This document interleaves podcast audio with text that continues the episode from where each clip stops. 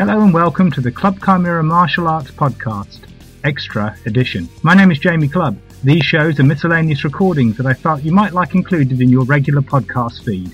They include video soundtracks, interviews, readings of my essays, material directly connected to my books and other audio work that should not be considered part of the regular podcast show.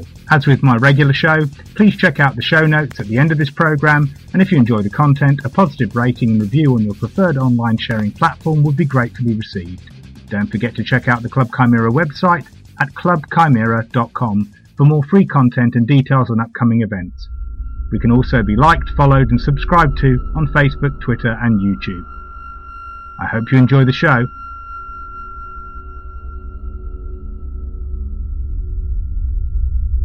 According to the website Discover Los Angeles, quote, "When it comes to Halloween, the City of Angels knows how to have a devil of a good time.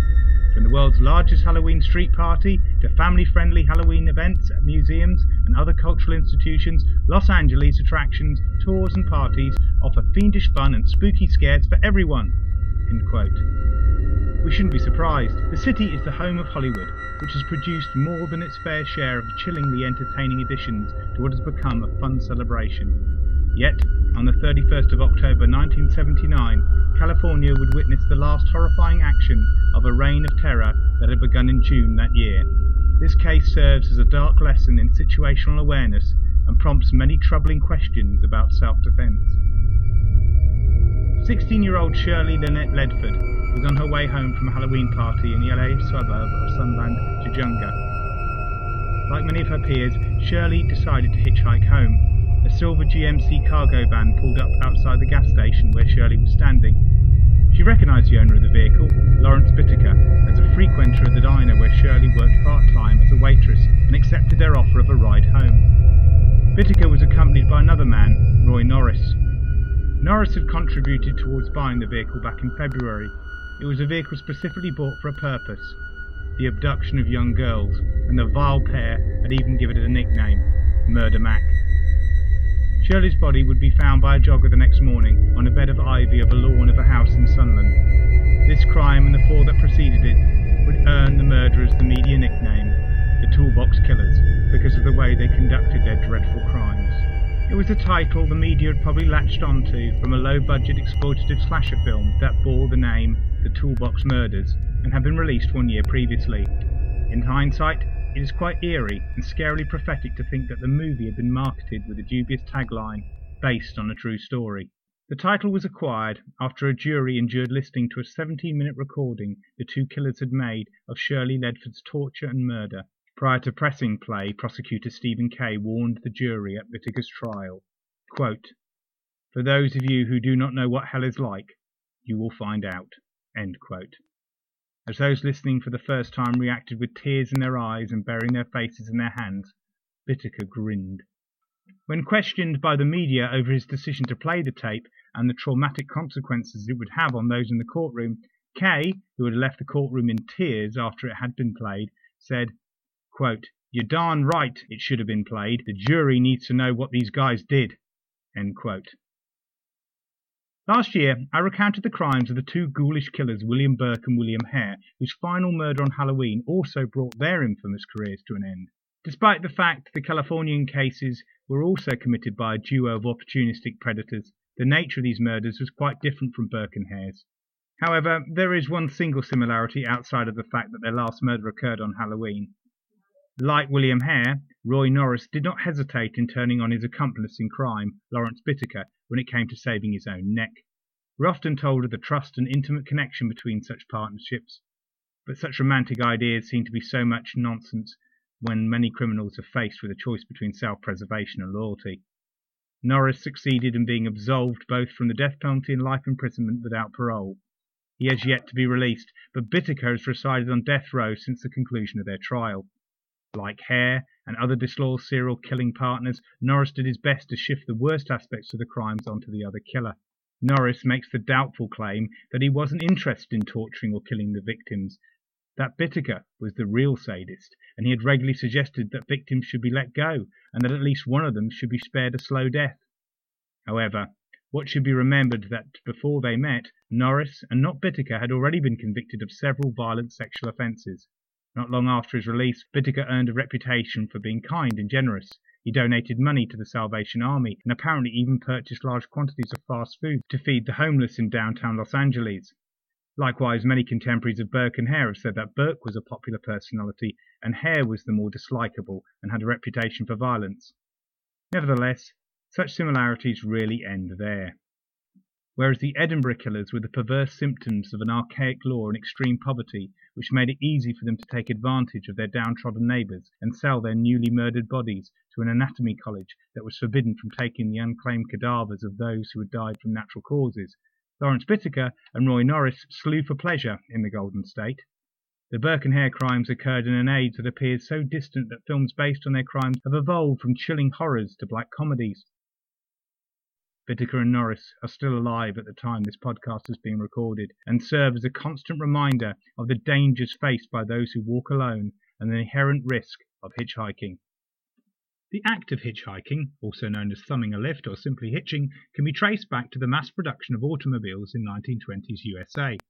This period is where we first hear of the practice, along with a description of hitchhikers sticking out their thumb, gesturing the direction they wish to travel.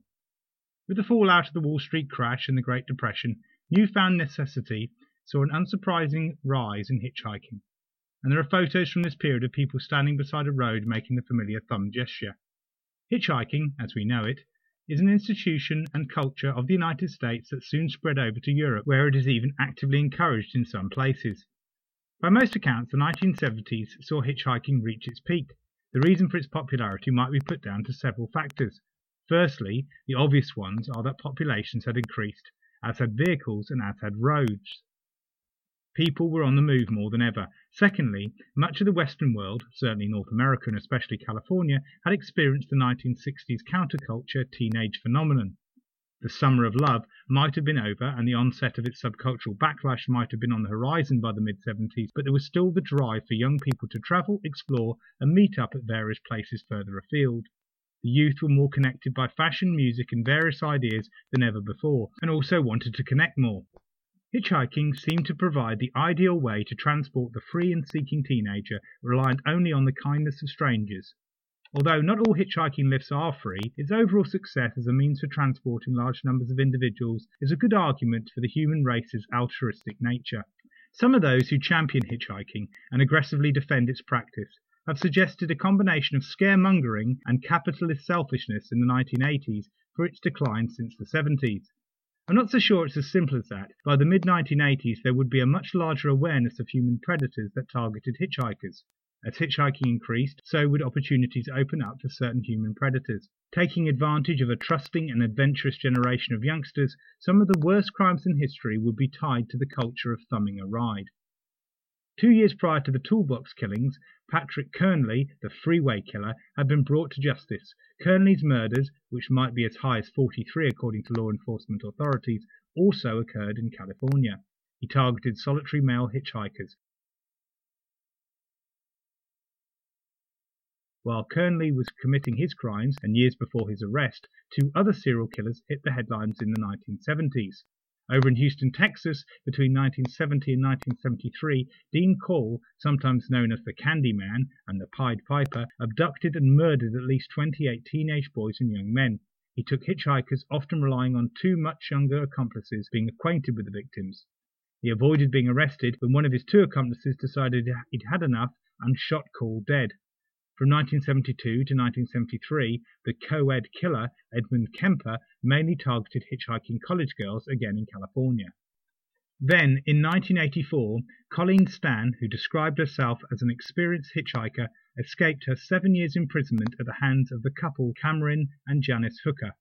She had been held as a captive sex slave in Red Bluff, California. Colleen Stan had been kidnapped whilst hitching, and after turning down two previous offers of a lift, somewhat reinforcing the view that it can be very difficult to spot predators in these situations. Her story, which has had a considerable cultural impact through television, feature films, literature and music, might have delivered the decisive blow that sent hitchhiking into a steep decline. The Toolbox killings provide a greater insight into the way aggressive predators, especially those operating in pairs, work and it is not just the trusting hitchhiker who can learn from their crimes. Bittaker and Norris met when they were both doing time at San Luis Obispo's men's colony.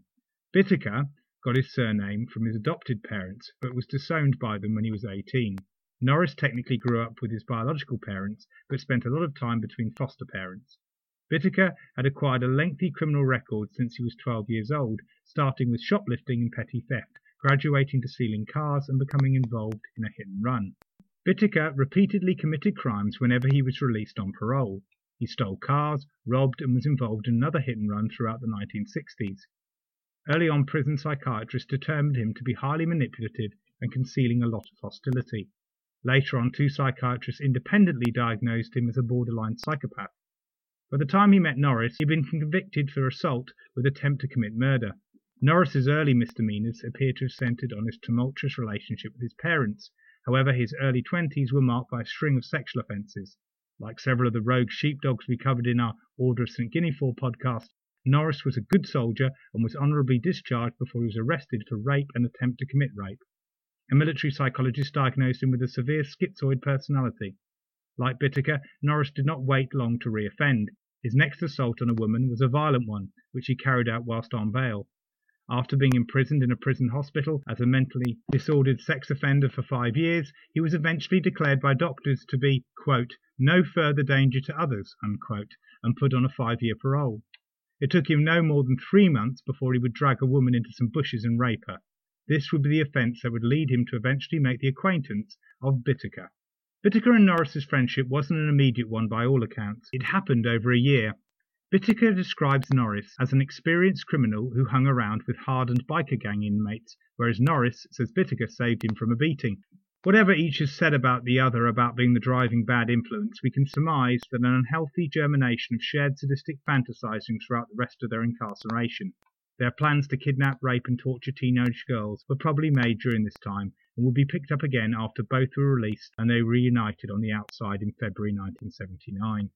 With both men now willing to go through with their plan to make their perverse and deadly fantasies a reality, Bittaker bought the aforementioned Murder Mac van and they began practicing their pickup technique. Bittaker's sociable reputation had extended to being popular with the local teenagers. Despite pleading not guilty at his trial, he admitted that he kept his motel room stocked with marijuana and beer for the teens that partied with him. An area of self-protection teaching I reinforce in my children's soft skills training is to be wary of much older individuals regularly hanging out with minors. It can, and often is, innocuous, but a disproportionate number of notorious manipulative criminals enjoy the power of this type of position, where their age and experience grants them social power. The question should be asked, why is this individual not within their own obvious peer group? It might seem uncharitable, but it is foolish not to learn from what history has repeatedly shown us. We have already mentioned Dean Corll, however before him Charles Smitty Schmid, the Pied Piper of Tucson, also exerted a strong influence over the teens in his locality. Schmid, a bizarre figure who stuffed his cowboy boots with newspapers and beer cans to give himself extra height and attempted to emulate Elvis Presley by wearing pancake makeup, even going so far as to create a black beauty spot mole and even stretching his lower lip with a clothespin to recreate the King of Rock and Roll's trademark sneer, became a cult-like figure. Within the space of three years, he had killed three people, and in a shocking example of the generation gap, the local teens were doing their best to cover for him. Bittaker and Norris wasted little time to begin carrying out their plans. Their motivations and objectives might have been based on their own perverse pleasures, but the two premeditated their murders in a cold and calculated fashion. Looking at the way Bittaker had ingratiated himself into the teenage community, it could be theorised he was behaving much like the ant spiders I described in my Where the Wolf episode. However, once the two were together, preparations became more overt. They bought the Murder Mac van and they began practising their pickup technique. The student of self-protection should take a special note of this stage of the story. According to Norris, he and Bittaker picked up around twenty hitchhikers before they began their reign of terror. None of these pickups ended in assault, but were dry runs to practice methods for luring victims away to secluded spots. There's an internet meme I once saw being circulated on social media showing an outside prison gym. The photograph depicts an army of muscular and physically fit men performing a range of weightlifting exercises and calisthenics. The meme reads, quote, remember, when you aren't training, they are, end quote. Cheap scaremongering? Symptoms of reality-based self-defense paranoia? Maybe, but I unashamedly shared it on my Facebook business page because there was a valid point. Not all of these convicted felons were preparing their bodies to better inflict violence on their future victims. Most are probably simply doing it out of enjoyment as a channel to exercise boredom and for the natural buzzes people experience when they train. Others were probably doing it more defensively than offensively, building a type of armour to protect themselves. Just ask the wrongly convicted Antron McCray, one of the exonerated five, the therapeutic reasoning behind the powerful physique he began forging during his time in prison. Nevertheless, it serves as a symbol for the fact that many criminals spend time getting themselves ready to commit their crimes. The most famous scene in Martin Scorsese's Taxi Driver sees the film's hero, Travis Bickle, practicing drawing his concealed firearm in front of the mirror with the feed line, quote, "You talking to me?" end quote. That scene came to mind when Stevie B, an M M A self-defense and strength and conditioning coach who ran a full-time gym with his wife in Acock's Green, Birmingham, told his assembled class a recent anecdote. These classes with Stevie were always very interesting, and I learnt a lot during my brief time training with him. Stevie explained that a man had entered the gym with his wayward son in hope that the youngster could begin martial arts training as a means for staying out of trouble.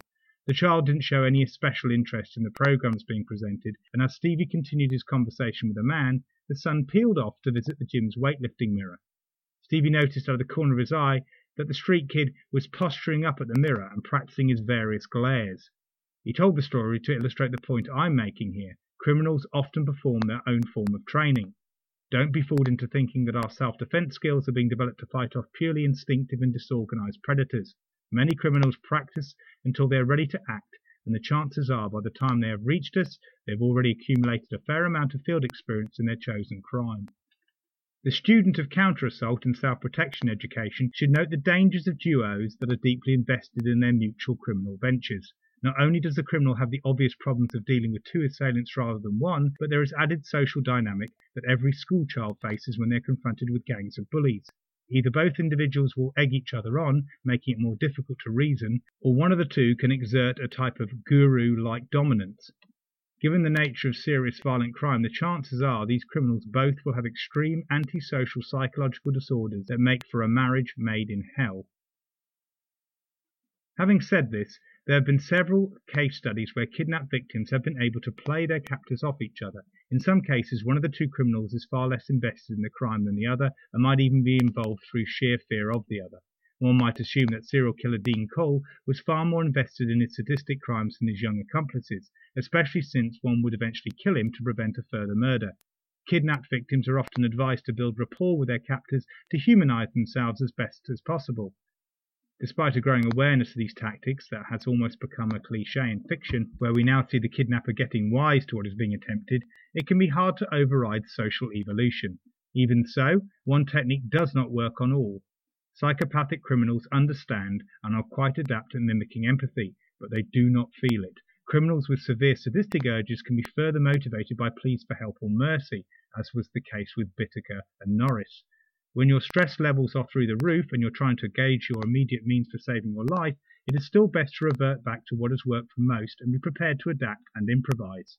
I'm basing this advice on the collective education that can be gleaned from numerous cases of survivors. At this point, we might as well discuss the value of fighting back. Many listeners might be alarmed to know that there is quite a lot of polarisation regarding fighting off would-be rapists. However, a good number of rapists and survivors have said that not fighting was the best course of action for the victim. This is seemingly proven by survivor cases where the victim chose to comply with the rapist's demands and escape with their life and sometimes no further injury. However, it is also contradicted by the large number of cases of people who did successfully fight off their attacker. Some rapists have confessed that they were deterred by those who fought back, and others still in line with their particular psychological predisposition felt more anger towards those who did not resist. Norris, who was already a convicted rapist, said that it was Bittaker's plan from their earliest passions to kill victims in order to prevent identification. Mind you, Norris would say that, and Bittaker has argued that it was Norris who suggested their first victim, Lucinda Lynn Schaefer, be killed, and he argued against this despite being the one they both agreed eventually killed her. This highlights the problem with compliance in high-risk situations.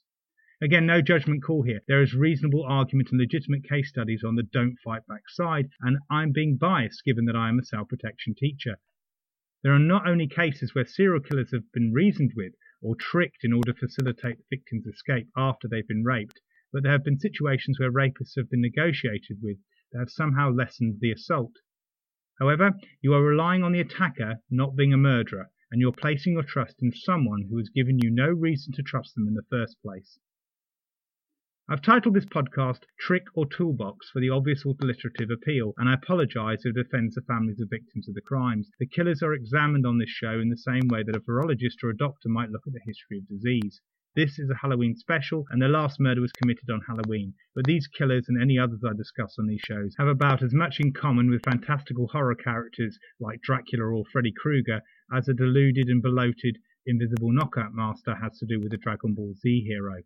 This podcast will not unnecessarily dwell on the lurid details of the killings and how they were carried out, but rather how the killers operated and what we can learn to better harden future targets from such criminals. In my humble mitigation, I suggest we look at claiming back the word toolbox from Bittaker and Norris and apply it to our own metaphorical self-protection toolboxes.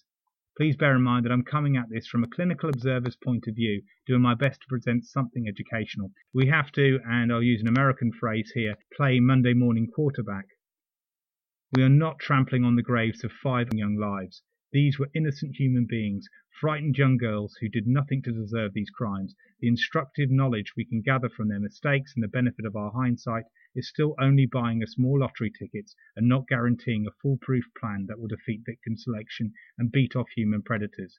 With this in mind, and with my sympathy to all victims of such crimes, including their friends and family, I will proceed.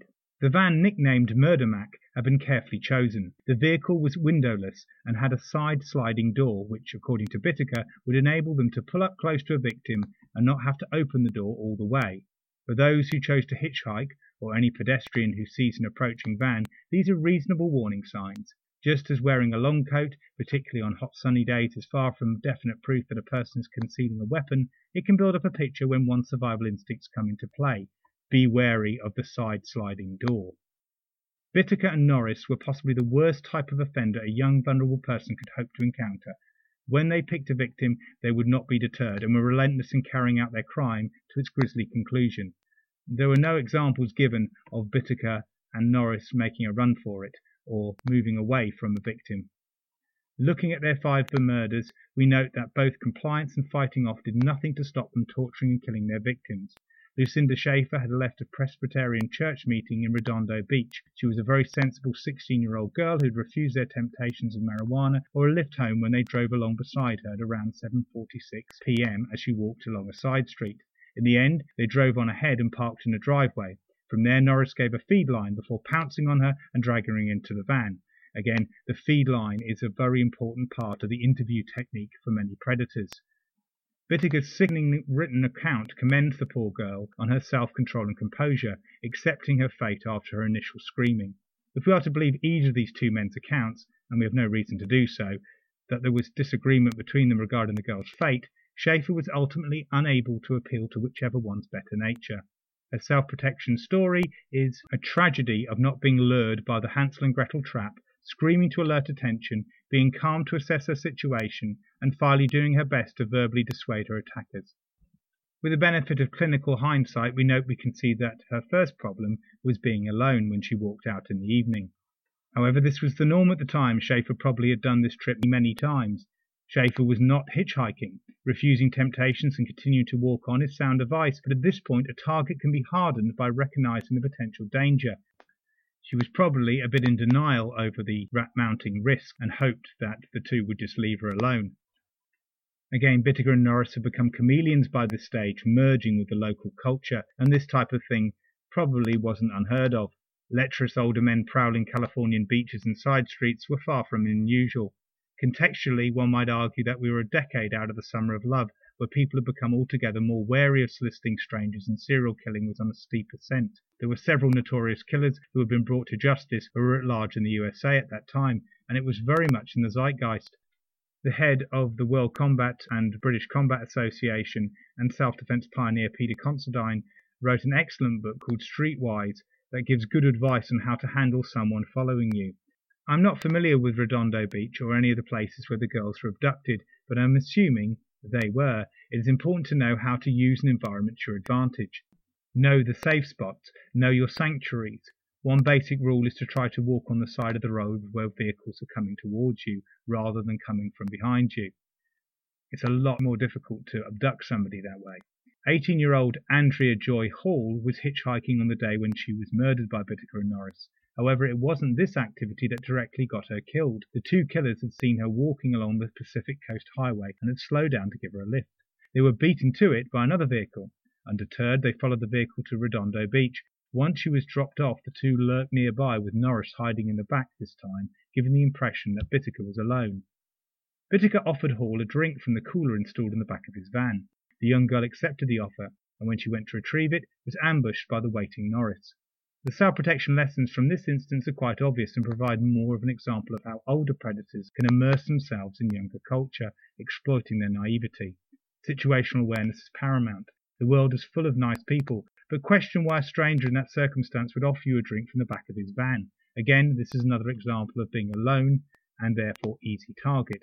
Hall did fight back hard when Norris pounced. Tragically, this was not enough to dissuade or scare off her attackers, and Norris twisted her arm behind her back. I won't go into the details of the ordeals that followed, only to say that the poor girl was taken to three different locations as the two killers avoided possible detection by another vehicle. As if to demonstrate that victims don't have to be alone to be targeted, the next tragedy was a double homicide. Jackie Doris Gilliam, aged fifteen, and Jacqueline Lee Lamp, aged just thirteen, were hitchhiking and accepted the offer of a lift from the two killers, who spotted them sitting on a bus stop bench located close to Hermosa Beach. They also accepted the marijuana on offer. When the two noticed they were headed in the wrong direction, they protested, and Lamp attempted to flee by opening a sliding door. She was knocked out, and Gilliam also put up a struggle before being punched in the face to stop her alerting potential witnesses. The two girls were held captive for almost two days in the San Gabriel Mountains, a location that had been chosen prior to the first time the two men had killed. Neither of the two girls won over their murderers during that time. It is hard to say what exactly they could have done against these fully grown and experienced criminal killers, as they spent most of their time bound and gagged, and with one of the two men keeping guard at all times during the rest of their captive lives. This illustrates why pre-incident training is so important and shouldn't just be given lip service. Everything from this point on in their tragedy was reactive. Nevertheless, the two girls actually showed some good survival instincts. They didn't buy the stories told by their abductors once they realised something was up, and they put up a fight. Later, when this failed, Gilliam acted in a more subdued and cooperative manner. As far as the terrible infight situation goes, all good self-protection teachers offer no guarantees.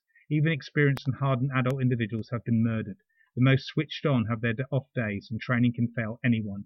However, survivors of similar cases of abduction have combined luck with opportunism. I teach my child students tactical escape, training from compromised situations, and use of incidental weaponry. They are pressure tested, they are not shielded from life's harsh realities, and they are expected to adapt in situations. We have already touched upon the tragic final case of Shirley Lynette Ledford, whose recorded cries helped Bittaker away and gained both killers their terrible media title of the Toolbox Killers. She was hitchhiking, like the previous two victims before her, on her way home from a Halloween party, but her reason for taking the lift was because she recognised Bittaker. This is a reminder that despite the nature of the previous killings, stranger danger is a gimmicky myth. Most female and child victims are more likely to be attacked by people they know. As many young people attend Halloween parties, it's important that they go in clued up, with in case of emergency numbers on their fully charged phones, and that they arrange their lifts home at agreed times. Being open and informative about these matters with youngsters, as well as culturally and socially aware of your times, prevents the Charles Schmids, Dean Corls and Lawrence Bittakers of this world from developing tools of manipulation on our young. There should be a strategy in place when teenagers go out, so that they know that they have an adult who can retrieve them from a situation at any time. Although two of these victims were together, one was barely a teenager, hardly making for a hard target. As a rule, having a solid group of friends when going out can be a very effective deterrent. There is no magic answer. Inspire the young to identify as fighters. Live their everyday life on the front foot. Be physically active. Allow situational awareness to be contextual. People, places, times, hazards, changes. And adapt behaviour accordingly. Let trusted people know where they are. Trust their own instincts. And never give up.